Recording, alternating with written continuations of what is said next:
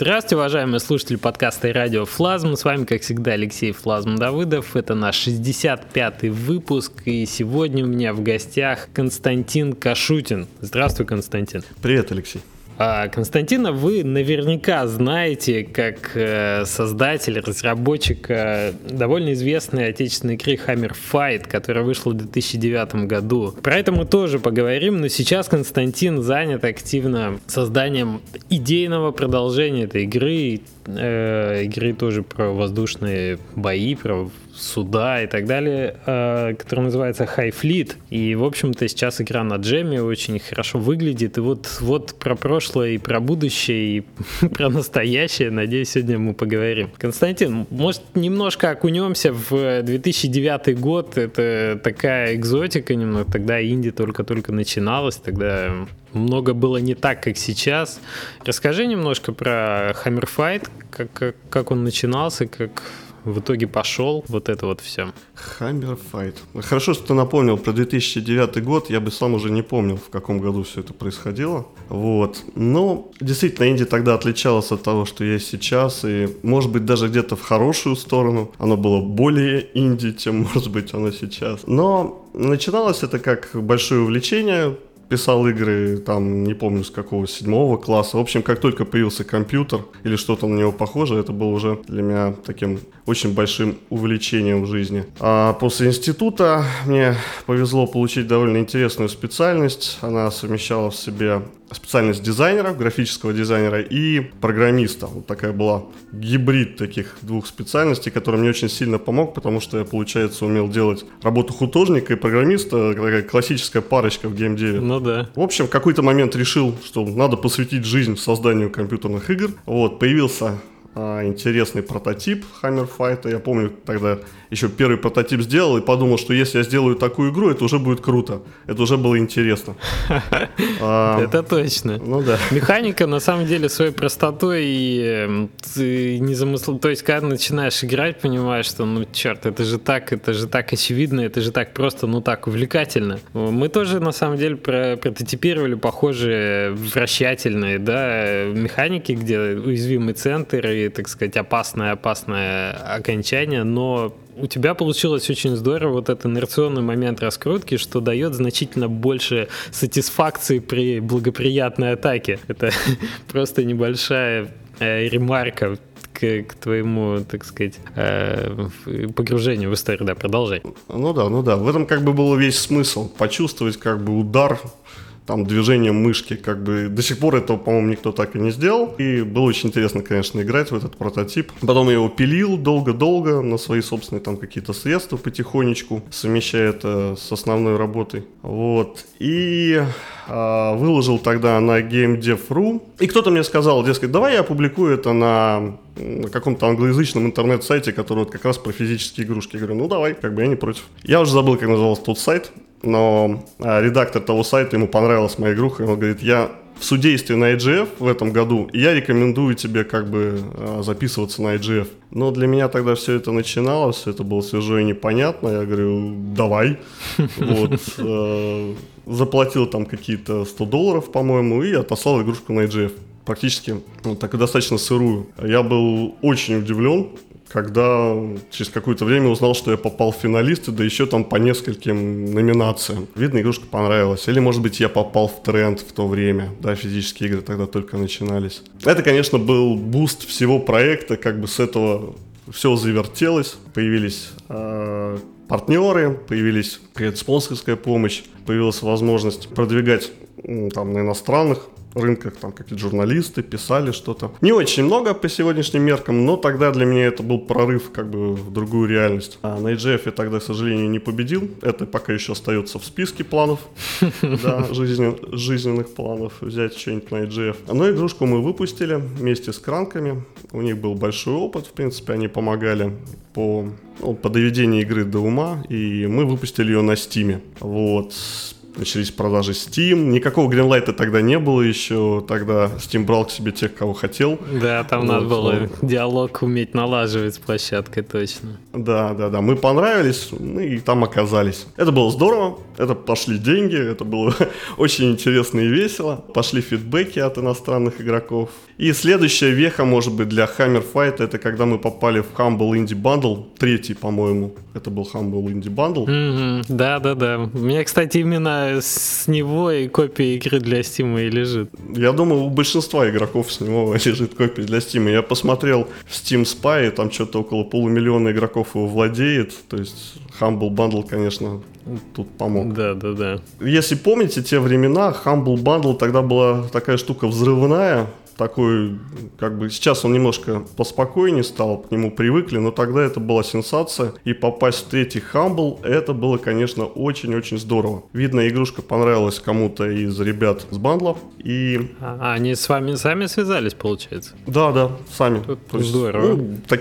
так, такие времена были хорошие. Но надо отдать должное игре, до сих пор очень многие вспоминают, когда а, это видно по странице Highfleet сейчас, когда приходят фанаты и говорят, что да, я, я до сих пор помню ту игру. То ощущение сенсорности оружия, хотя графика двухмерная, ты что для 2009 года даже казалось вроде как уже слегка, слегка устаревшим, да, когда уже вовсю рулили 3, 3D такие AAA продукты, но тем не менее, вот то ощущение действительно происходящего воздушного боя, то ощущение вот этой отдачи топора или, или молота, когда удается нанести действительно э, результативный удар или, или очередной, ну, то есть игра довольно хардкорная, очередное перепроигрывание уровня. Вот это все до сих пор помнят, и оказалось, что, ну, я так думаю, тебе, наверное, виднее, может, расскажешь об этом, что довольно большая армия фанатов, по крайней мере, русскоязычных есть у Hammerfight. Как оказалось, да. Вот, честно говоря, я обратил на это внимание вот так вот серьезно только когда занялся хайфлитом и когда э, разные люди, совершенно незнакомые, начали писать там через разные источники, что им очень-очень-очень понравилась моя игра Hammer Fight и переиграли они их там десятки раз. Вот, я был так немножко удивлен вначале, потом даже немножко шокирован, уж слишком как бы ярко описывали мою работу. Вот. Но потом я подумал, что, ха, это же замечательно. У нас есть задел, у нас есть задел для Fleet. Я уверен, что игрушка будет не хуже, а думаю, что лучше. Ну, конечно, это очень приятно. Это очень приятно, когда твоя работа нравится не только тебе. Ну да, ну да, что удалось оставить такой эмоциональный след, значит, в сердцах игроков. И это, конечно, это важно для любого разработчика. Да, вот именно что эмоциональность. Ага, чем ты занимался, так получается, с 2009 до, до текущего момента? Потому что как-то получилось так, что был Hammer Fight, а потом окутанная туманом такая пауза, и только-только сейчас мы видим продолжение идейно. Я занимался всем, чем я должен заниматься помимо компьютерных игр. То есть, э, слава богу, жизнь на этом не заканчивается. Строил жизнь, строил семью свою, строил дом, даже в буквальном смысле. Если я заканчивал, э, когда э, издали Hammer Fight, я был, в принципе, еще такой почти студент, вот, одинокий, то сейчас как бы я уже семейный человек, там трое детей, дом, жена, налаженный быт. Ну и занимался, естественно, работой какой-то. Работа по геймдеву, скажем так, было сложно делать, потому что бюджета особого не было. Сейчас появился бюджет, и как бы Highfleet, который все это время так или иначе эволюционировал, там потихонечку где-то у меня на жестком диске или в голове, он сейчас как бы в активную фазу разработки вошел. Мы начинаем что-то показывать, что-то анонсировать, привлекать больше людей к разработке, там, покупать музыку, графику, вот что-то в этом роде. Угу. Ты знаешь, я когда был в Калининграде, э, я там периодически бываю, вот, и мы общались там с э, ребятами. Коллеги твои, ну, можно сказать так, коллеги, да, по, по Гранкс, которые тебя помнят еще с, э, вот, с Hammer Fight, говорили, что, ну, этот, э, там, талантливейший чувак, который пришел со своей вот э, новаторской геймдизайнерской идеей, сделал игру и пропал куда-то после этого, и никто не знает, где он. Я, я очень рад, на самом деле, что ты вернулся назад в геймдев направление с э, преемственной идеей, с продолжением вот этой своей идея именно воздушных боев, потому что видно, что у тебя, у тебя здесь есть уже чутье, как сделать это передающим вот эти эмоции боя, да, что высокая цена ошибки, что тут надо сделать. И, кстати, очень видно потому, как ты играешь в High Fleet, у тебя одно из последних видео на странице, я всем советую посмотреть, где ты комментируешь сам бой происходящий. Это я вам хочу сказать похоже, ну, если не на песню, то как минимум на, на стихи, когда ты говоришь о том, как ты ныряешь под, э, под залп, уходишь от... Ну, то есть чувствуется на самом деле, что тебе это самому очень нравится, что тебе эта тема близка, и ты э, действительно увлечен этой идеей. Я думаю, по-другому нельзя. Мне очень, конечно, сложно себе представить, как можно делать инди-игру а, на тему, которая тебе не нравится. Я помню, когда делал Hammer Fight, вот как бы основная моя защита перед э, всеми покупателями или там критиками или кем-то еще, я понимал, что я продаю хорошую игру. Вот, то есть мне до сих пор нравится играть в Hammer Fight. Если я его смогу запустить э, на своем новом компьютере, на десятке, да, на Windows, это ну, хорошая игра. Я уверен, что, может быть, вернусь когда-нибудь еще к той концепции. Делать Fleet а, я начал тоже с той механики, которая мне нравится уже изначально. И я просто ее развиваю, продолжаю. Как бы это основной критерий. Нравится, не нравится самому себе. Я уверен, что и другим тоже понравится. Я вот, чтобы уже Hammer Fight отпустить и перейти к Fleet, еще хотел сказать про, про нестандартный подход, так сказать, к лору, к миру. Что это ведь альтернативная вселенная, да, довольно серьезно проработана. Эти воздушные кочевники, архипелаг, э, стилистика восточная, всего этого. То есть это такая, я не знаю, золотая орда в космосе, ой, в космосе, в воздухе, извините. Вот, э, с довольно проработанными персонажами, с э, сценарием. Я так понимаю, что это тоже для тебя... Кстати, это ведь многих и зацепило, многие поэтому и вспоминают игру, что это была не просто аркадка с вращением молота, это был целый мир. Ну, тем более мне приятно об этом слышать, потому что, ну что такое компьютерная игра? Это все-таки синтез нескольких искусств, оставаться только в плане геймплея где-то вот в этой плоскости. Это лишить себя возможности выражать себя в других плоскостях.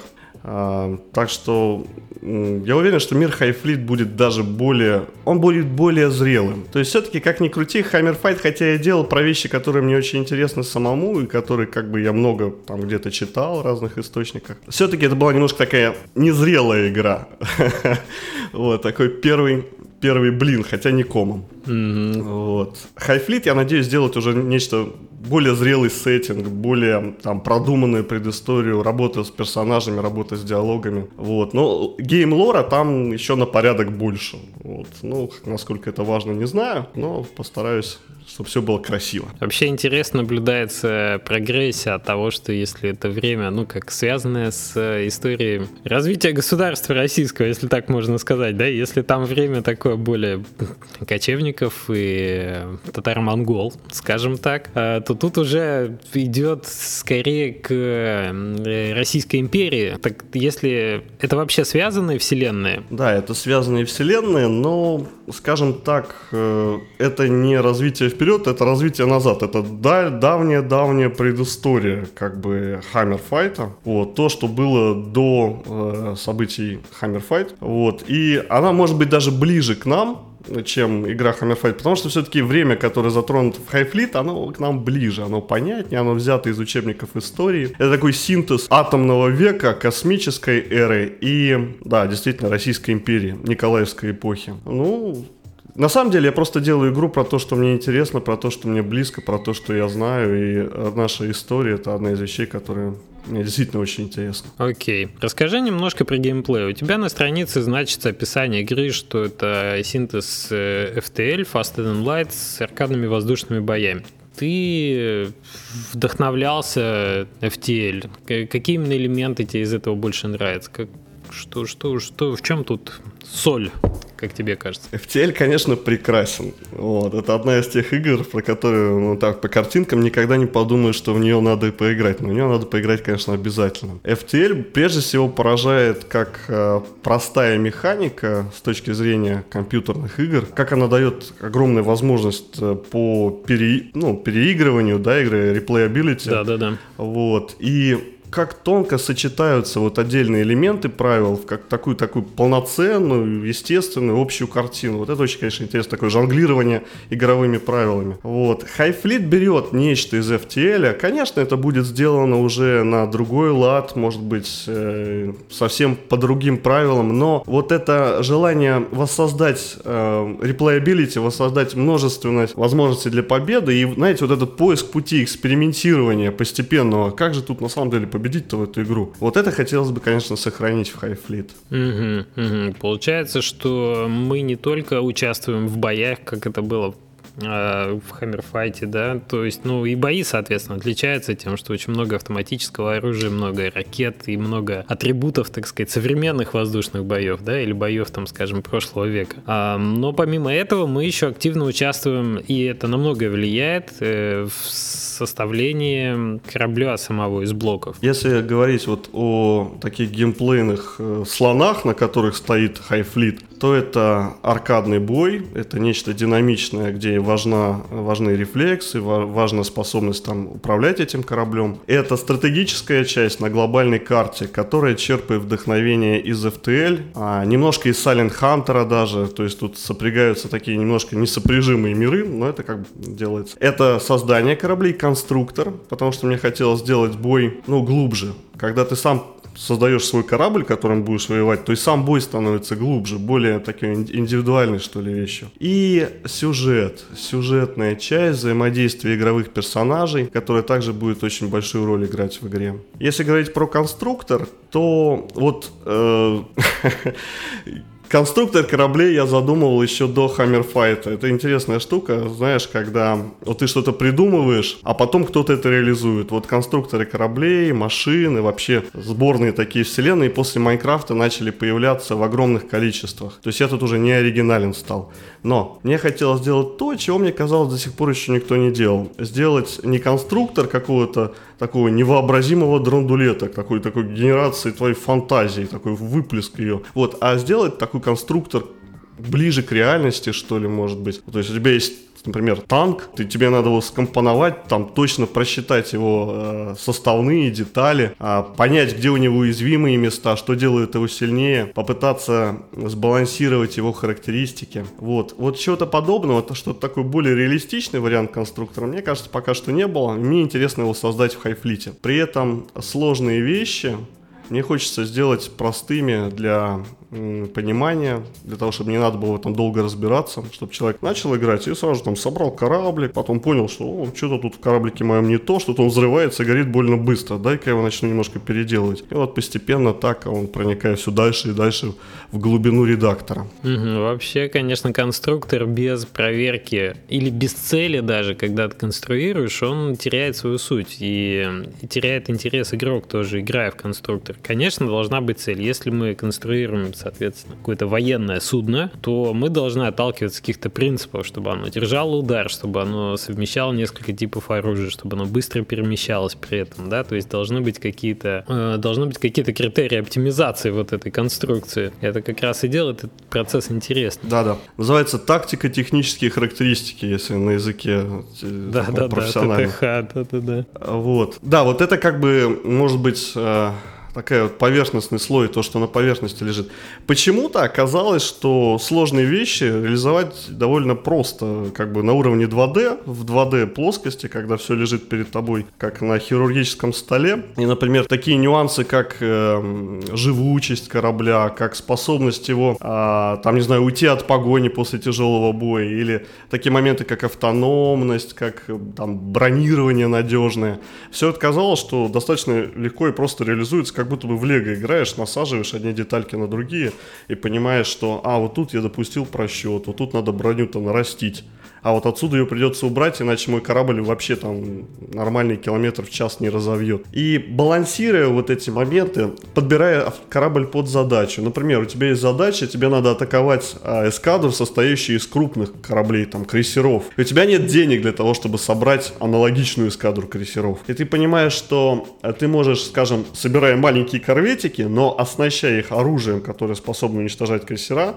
давая им достаточное преимущество в скорости, абсолютно лишая бронирования, понимаешь, что это одноразовый корабль, одно, одно-два попадания, и как бы от него ничего не останется. Но собрав эскадру из таких корабликов, достаточно дешевых, у тебя есть все шансы при определенном навыке завалить совершенно фантастическое количество мощных дорогих кораблей. В лучших есть, традициях камикадзе. А, да, отчасти. Немножко похоже на Звездные войны. Люк, у тебя есть шанс один на миллион. Вот. Но как бы в хайфлите им получается воспользоваться достаточно часто. Вот это интересный момент. Mm-hmm. То есть получается такая глубина именно геймплейная и глубина стратегическая, ну тактическая даже, я бы сказал, она реализована за счет вот этого конструктора. Что, в общем, плоскость конструктора выливается в геймплейное разнообразие при этом. Да, при аркадной механике. Хорошо. Э, Константин, я так понимаю, что графику и к первой игре, и к Хайфлиту ты делал сам. Да, да, я делал сам. Ну, такая особенность инди-работы. Ну да. Ты, у нас так сложилось, что предыдущий гость тоже в подкасте. Я не так просто много знаю разработчиков, которые полностью все сами делают. А, может быть, ты пользуешься какими-то лайфхаками в этом смысле? Как, что, что, как, как тебе удается совместить и программирование, и графику, и там, не перегореть при этом? Ну, перегореть при этом точно не получится, потому что это фантастическая возможность создавать всю игру самому, то есть такого, наверное, может быть только в настольных играх, да, еще возможно, когда ты можешь сделать игру целиком сам. А это интересно, на самом деле, менять задачи от программистских, чисто технических задачек, переходить к геймдизайнерских, от геймдизайнерских там к задачам художника. Все это очень интересно, на самом деле. Мне повезло, меня научили делать и то, и другое, и третье. Геймдизайн учусь пока сам. Вот. А, но это сложно в том смысле, что требует а, такие какие-то астрономические затраты по времени. Вот. То, что а, другие люди, команды из двух-трех человек сделают за год, мне нужно, ну, больше двух лет, к сожалению. Вот это как бы минус такой. Да, время, к сожалению, это да. А ты используешь какой-то движок для хайфлита? Я же начинал в 2009 году. Ну, какие тогда движки были? Вот. И как бы все самописное, там, написанное на C++, заимствованное из разных библиотек, ну, с подключением библиотек бесплатных, вот. Так что э, так было для Hammerfight, я просто решил оставить фреймворк, который был для Hammerfight, который мне подходил, и использовать его в Highfleet. Если бы я начинал с нуля, да, возможно, это был бы какой-то один из современных движков. Ну, ты легких путей не ищешь, это Точно. А там какая-то физика просто, ну, в духе Box 2D используется, что ли? Или? В Hammerfight я писал физику сам. Это было жестко. вот, для человека, который, в принципе, не природный математик, это было жестко. Э, в Highfleet все-таки уже используется Box 2D. Вот, замечательная физика. Ну, прекрасно. Ну, слава богу, хоть, хоть какой-то мы нашли, так сказать, велосипед, который ты используешь, а то что это ж ужас какой-то, все писать самому и заново. А, эстетика. Эстетика восточная, которая использовалась в Hammerfight. Э, э я так понимаю, тебе она была интересна и близка на тот момент, потому что там и композиции, и оформление, и все это чувствовалось, что вот да, что тебе это нравится, тебе это интересно. В Хайфлит совсем другое настроение.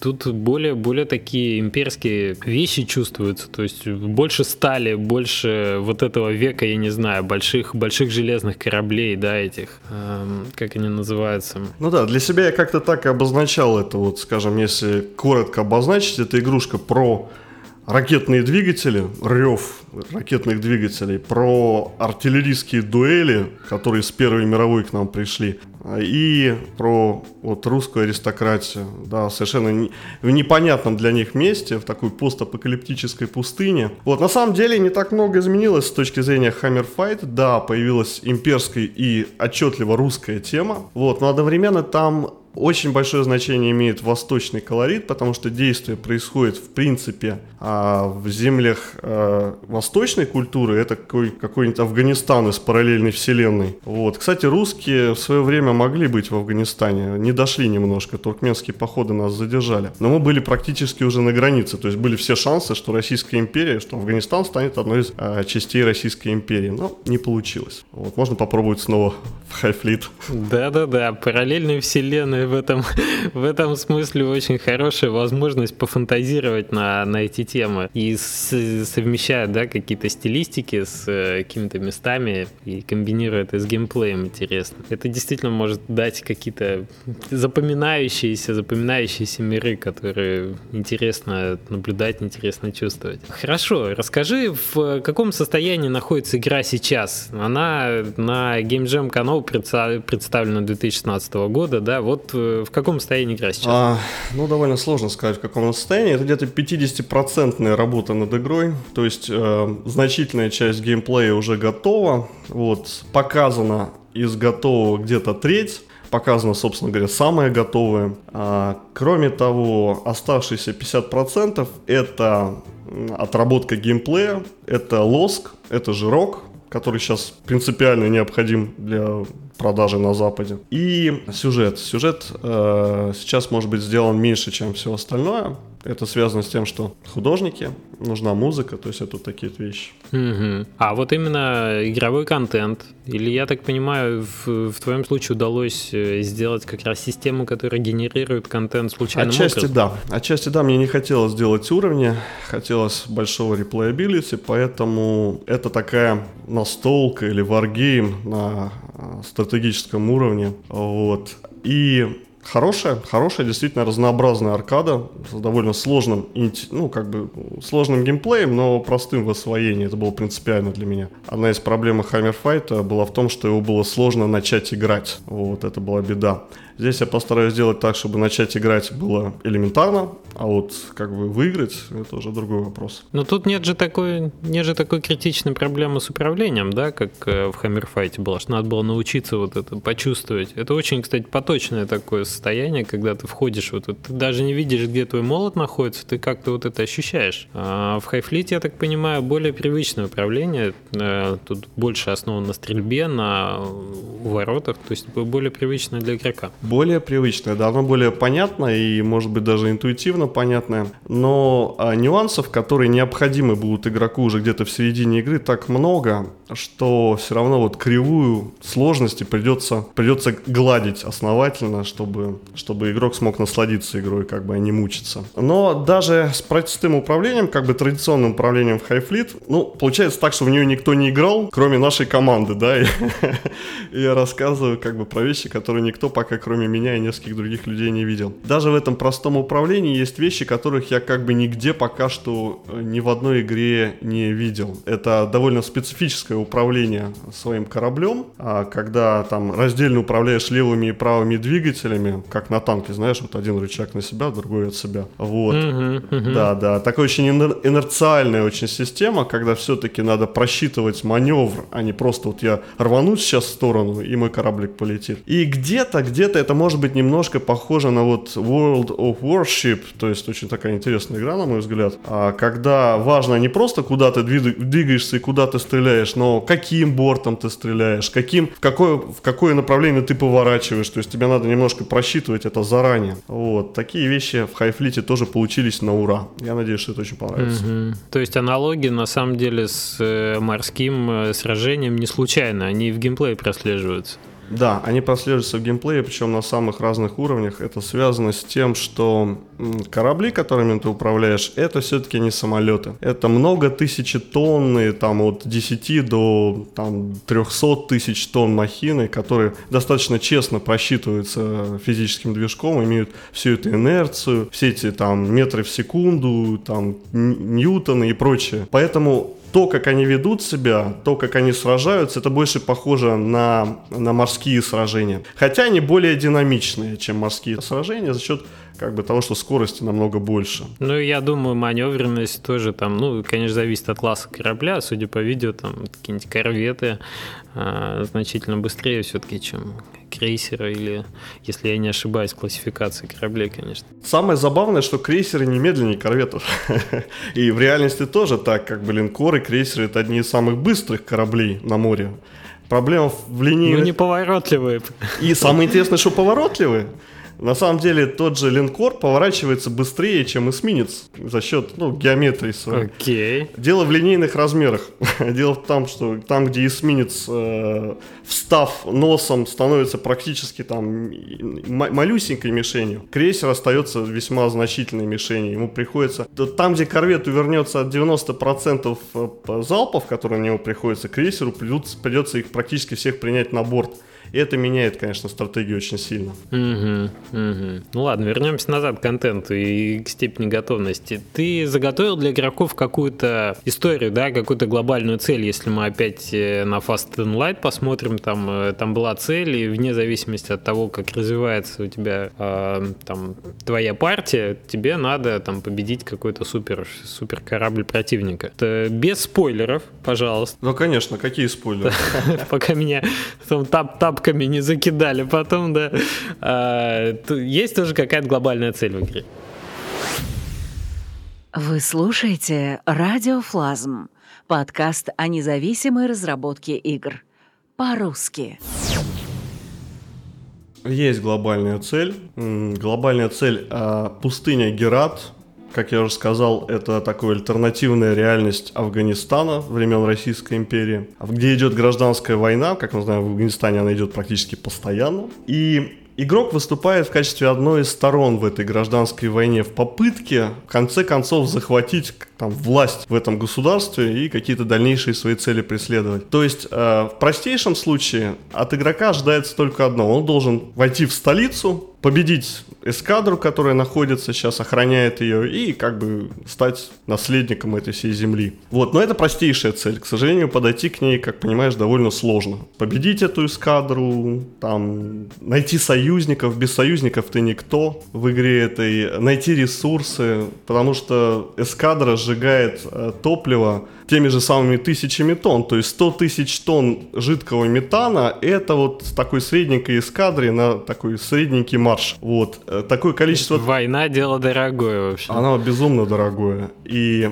тебе обязательно нужно заручиться помощью людей, которые живут на Земле, а те, которые, собственно говоря, этот метан могут производить, продавать, для того, чтобы тебе просто не остаться в пустыне с пустым баком, да, остаться там как железо простое. Вот, поэтому тут помимо как бы вот аркадного боя, вот этого такого чисто капитанского момента, есть еще момент глобально стратегический, когда ты выступаешь как политик, когда ты должен склонить на свою сторону людей, когда ты должен удерживать их интерес к себе, что-то обещать и выполнять то, что ты обещаешь. Тут на самом деле довольно много вещей, которые приведут тебя к победе. То есть тут такая есть прослойка из 4X стратегий каких-то, да, типа цивилизации? Да, есть. Окей, какая-то дипломатия и... В общем, да, дипломатия очень большое значение играет в игре. Да, фракционные отношения. Интересно, интересно. Ну, может, перейдем тогда к более, к более таким вещам приземленным, скажем так. Если речь об инди-проекте, то всегда встает вопрос о том, как ты собираешься доставлять ее к игрокам. Я так понял, по твоей странице планируется Kickstarter в определенный момент для игры. Так ли? Да, все верно. Мы очень постараемся попасть на Kickstarter. У нас есть какой-то бюджет, который сейчас, в принципе, достаточен на данный момент, но потребуются достаточно большие деньги еще в будущем. Для продвижения это та вещь, которой совершенно не было в 2009 году, но которая сейчас, похоже, необходима Индии. То есть неважно, насколько ты хорош, важно, сколько о тебе знают, что про тебя вообще знают. Так что да, Kickstarter в наших планах. Но основная причина это все-таки деньги или необходимость, так сказать, маркетингового покрытия дополнительно? На самом деле это одно и то же. То есть деньги дают дополнительное маркетинговое покрытие. А, ну и, безусловно, нам эти деньги понадобятся на тот самый жирок и лоск, который проекту совершенно необходим. Слушай, а о каком жирке ты говорил тогда? Вот я смотрю на картинку текущую, текущую, в принципе, эффекты выглядят очень хорошо для двухмерной игры. Вот я думаю, то, что можно выжать из... То есть э, плюсом, наверное, еще идет тот факт, что ты сумел это сделать на своем движке, потому что некоторые эффекты, особенно дефолтные в Unity, ты их узнаешь периодически от проекта к проекту. Как где-то огонек, где-то дымок и так далее. А тут картинка выглядит очень аутентично, очень интересно и свежо. А о каком жирке ты говоришь, мне интересно? А, недавно покупал а, мебель в Икее я обратил внимание, как они замечательно ее упаковывают. Это да. Вот, то есть ты распаковываешь и достаешь там какой-нибудь гайки, там ключи какие-нибудь, но все упаковано так аккуратно и с таким вкусом на самом деле, а, что это приятно держать в руках. Вот это тот же рок, о том, о котором я говорю. То есть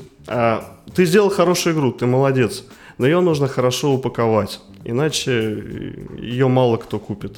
Ну, это больше там создание качественной иконки, работа над трейлером, работа над локализацией качественной, озвучка, музыкальное сопровождение. То есть вот... Э, все верно, все верно. То есть э, трейлер, дополнительная 2D арт, э, локализация, озвучка, да, ты все правильно сказал, как бы я об этом и говорю. Угу, угу. Ну, в этом, с этим я соглашусь, да, упаковка с точки зрения маркетинга, вот эти все ассеты, которые нужны для площадок, это очень важно, безусловно, потому что, чтобы все про прочувствовали глубину, сначала игрой должны заинтересоваться. Как правило, у тебя есть только шанс, там, что игрок посмотрит на иконку и пройдет мимо. Вот, начиная с иконки, все должно вести максимально эффективно к игре А, скажи, пожалуйста, какие у тебя планы по платформам? По платформам, ну, естественно, это как бы могучая троица э, Windows, Mac, Linux. Вот. И э, у игры есть все шансы, как мне кажется, попасть на консоли, потому что механика в целом довольно консольная. Вот, изначально э, создавалась так, чтобы она работала на геймпаде. Вот, мне кажется, она будет очень естественно смотреться на консолях современного поколения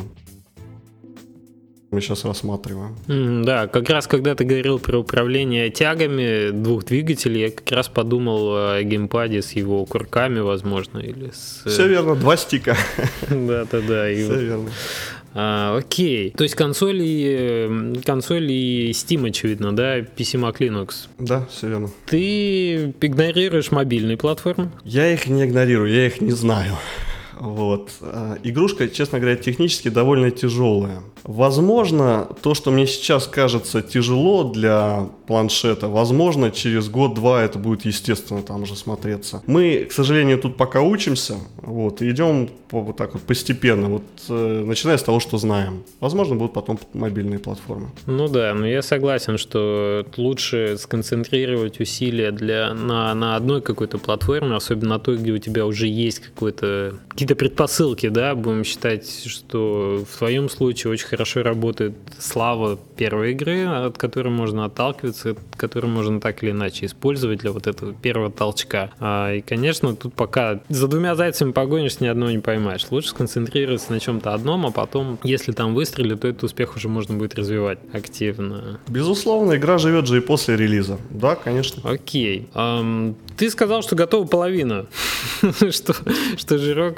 еще будет впереди. Ты, сколько игра в разработке уже по времени? Это практически невозможно посчитать, сколько она в разработке, потому что прототип Хайфлита я начал делать еще до Fight. Вот. То есть довольно бессмысленный вопрос в моем случае. Вот. Но реально, как бы около года, а, полтора я ее делал. Вот, пока один. Активного времени. Да, ага. да. Сейчас как бы будет быстрее, потому что команда появляется. Мы созрели уже для того, чтобы стать маленькой студией. Как-то так. Угу. Это интересный поворот. То есть ты уже начинаешь какие-то все-таки части разработки делегировать. Безусловно, иначе бы я помер. Невозможно все это сделать сейчас уже. Да, да. Мне для того, чтобы просто ответить на письма или на сообщения, которые в социальных сетях, на email, мне уже на это нужно несколько часов в день. А как, когда игру-то делать?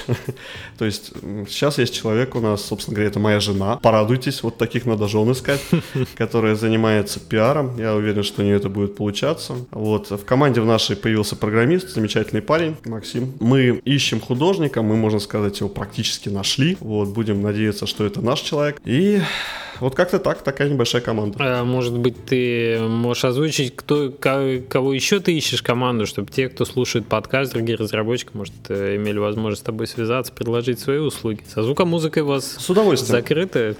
С удовольствием. В первую очередь, конечно, мы сейчас ищем композитора. А, предложений много, но а, вот знаете, знаешь, вот хочется найти вот что-то свое, хочется найти человека, с которым ты будешь на одной волне. Вот мы пока что еще в поисках. Ищем, опять же, 2D художника э, для создания персонажей, создания интерьеров, э, с навыками концепт-арта, то есть с развитой фантазией. Кому была бы интересна тема вот, э, Российской империи, Николаевских времен, а восточная тема, туркменская, афганская. Вот. Я очень, очень сейчас открыт, конечно, на предложения э, разных людей. У нас есть небольшой бюджет, так что это не бесплатно все.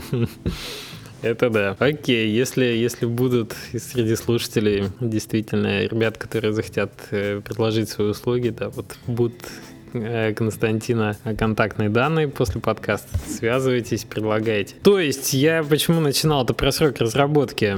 Э, когда нам, когда нам условно хотя бы ждать э, релиз игры? Еще через год? На самом деле, да. На самом деле, конец 2016 года это такая наиболее реальная дата окончания разработки. Мне много раз люди говорили, да ты что, как бы можно и быстрее. Хочется сделать, чтобы игра была действительно готова. То есть, чтобы она была отбалансирована, чтобы она была вычищена, вылизана, и чтобы она, ну, на самом деле, достойный проект был бы такой готовый. Вот так что конец 2016 Такой вопрос э, опять же, из меркантильной области многие инди-разработчики исходят из того, что им нужна определенная операционная окупаемость. Ну, что студии надо существовать на какие-то средства и так далее. Я так понимаю, что финансирование разработки Хайфлита, оно основано отчасти на тех роялтис, э, которые ты получаешь за Hammerfight. Или ты поддерживаешь разработку еще какими-то другими средствами? Как это в твоем случае происходит?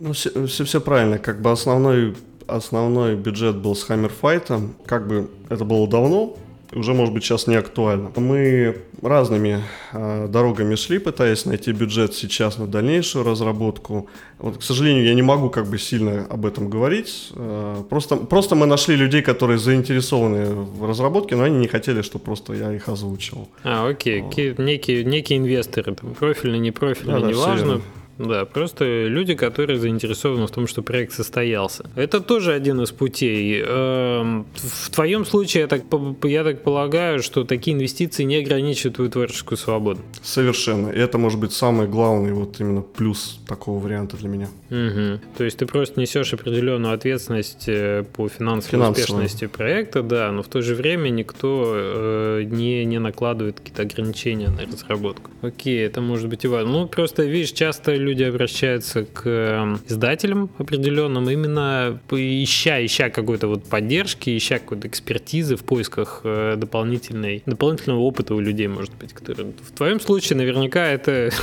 не настолько актуально было, потому что, э, очевидно, лучше, лучше тебя этот проект не видит никто, и ну, ну что тут советовать, собственно? Делай, Константин. Ну, скажем так, мне предстоит еще открыть э, маркетинг вот, эта область для меня пока что еще закрыта, и я хотел бы найти, может быть, э, издателя или, или человека, который мог бы заниматься этой частью в проекте. Э, ну, общение э, с зарубежными партнерами. То есть тут много, на самом деле, чего я еще не знаю и в чем бы я хотел получить помощь. Да, да, я бы тебе посоветовал найти какого-нибудь пиар-агента хорошего, который будет заинтересован в проекте, с которым у тебя будет складываться диалог для того, чтобы общаться с западной прессой и западными игроками на одном языке в одном, так сказать, культурном слое находиться с ним. Да, все верно, именно такого мы сейчас и ищем человека. Вот, еще одна позиция открылась. Какие ближайшие планы у вас? Вот вехи до этого года.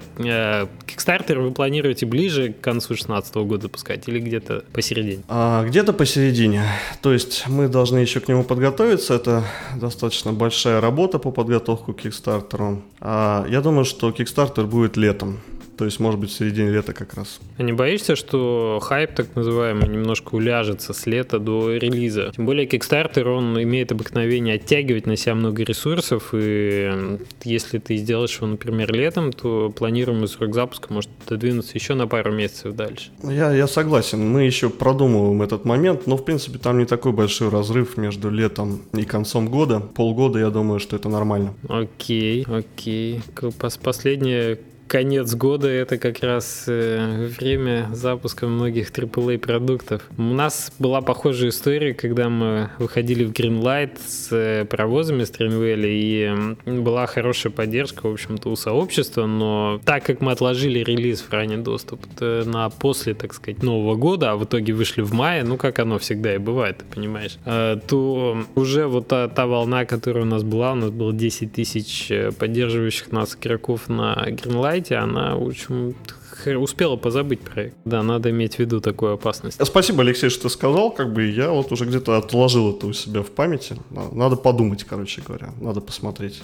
Вот в, на, в нашем э, высоко, высоконагруженном, высококонкурентном сейчас э, сегменте, получается, рынка, да, где инди-проектов очень много выходит. Спасибо Unity, спасибо другим движкам, которые сделали порог входа, так сказать, ниже и более доступным. Э, приходится действительно бороться за, за то, что проект находился на виду и на слуху.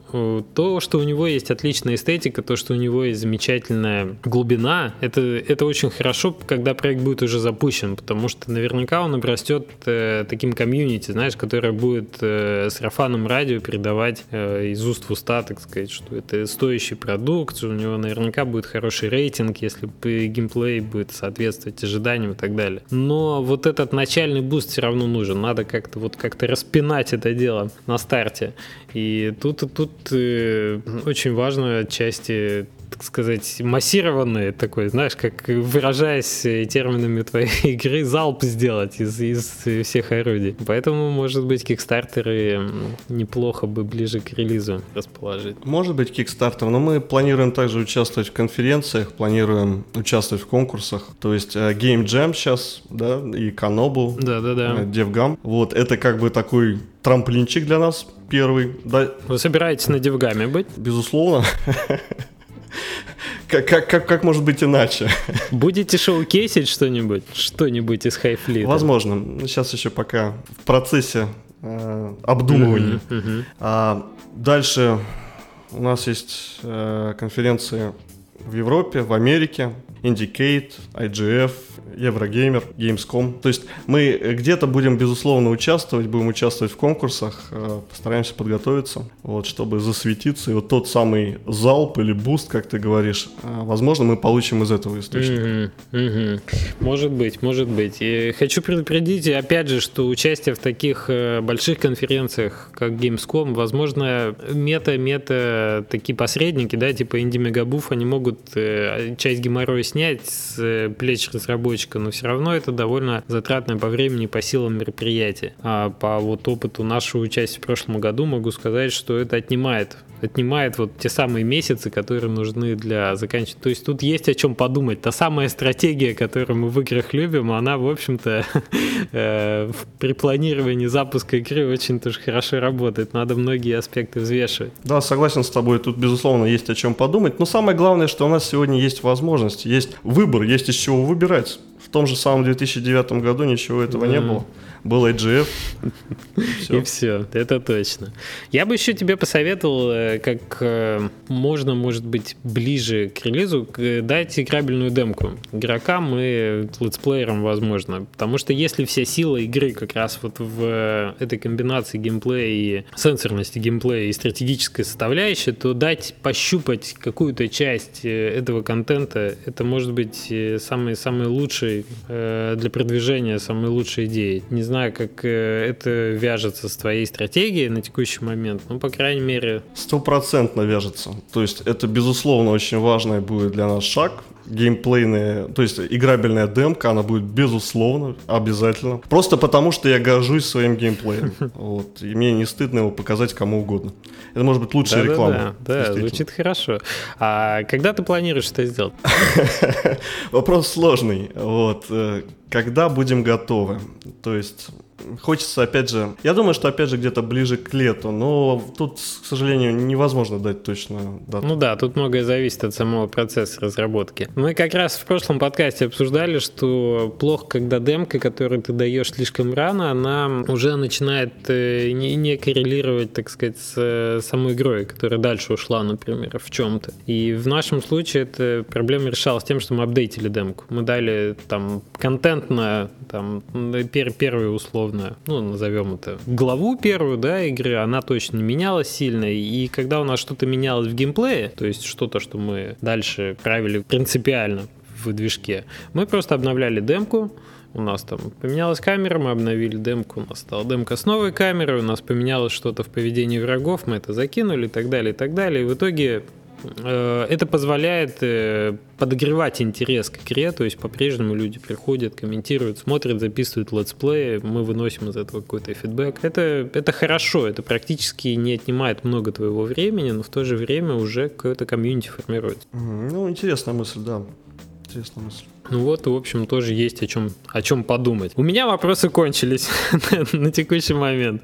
Э, если у тебя есть что добавить, э, самое время. Если, если нет, то мне остается только пожелать тебе удачи. Хорошо, Алексей, пожелай мне удачи. Я чувствую, она тебе К сожалению, я сейчас, я сейчас привыкаю говорить не мне, не я, а говорить мы и нам, потому что это уже не я один человек, это уже несколько людей, поэтому пожелай нам удачи она нам понадобится. Желаю всей вашей команде, да, большого терпения и удачи с запуском, с доведением продукта до играбельного состояния, до того состояния, которое ты хотел увидеть, а как ты хочешь видеть его, да. И я бы с большим удовольствием, на самом деле, уже сыграл во что-нибудь интерактивное. Надеюсь, это случится на Девгаме вот э, в Москве в мае. И если можно будет поплейтестить там, и замечательно. Если нет, будем ждать какую-нибудь онлайн-демку. И надеюсь, мы с тобой еще поговорим, когда проект уже выйдет, и ты расскажешь о том, как замечательно все пошло и получилось. Дай бог, дай бог. Спасибо, Константин, что пришел. Надеюсь, не последний раз мы с тобой записываемся, и очень было приятно пообщаться с тобой. Спасибо, Алексей, мне тоже было приятно. Давай. Пока-пока.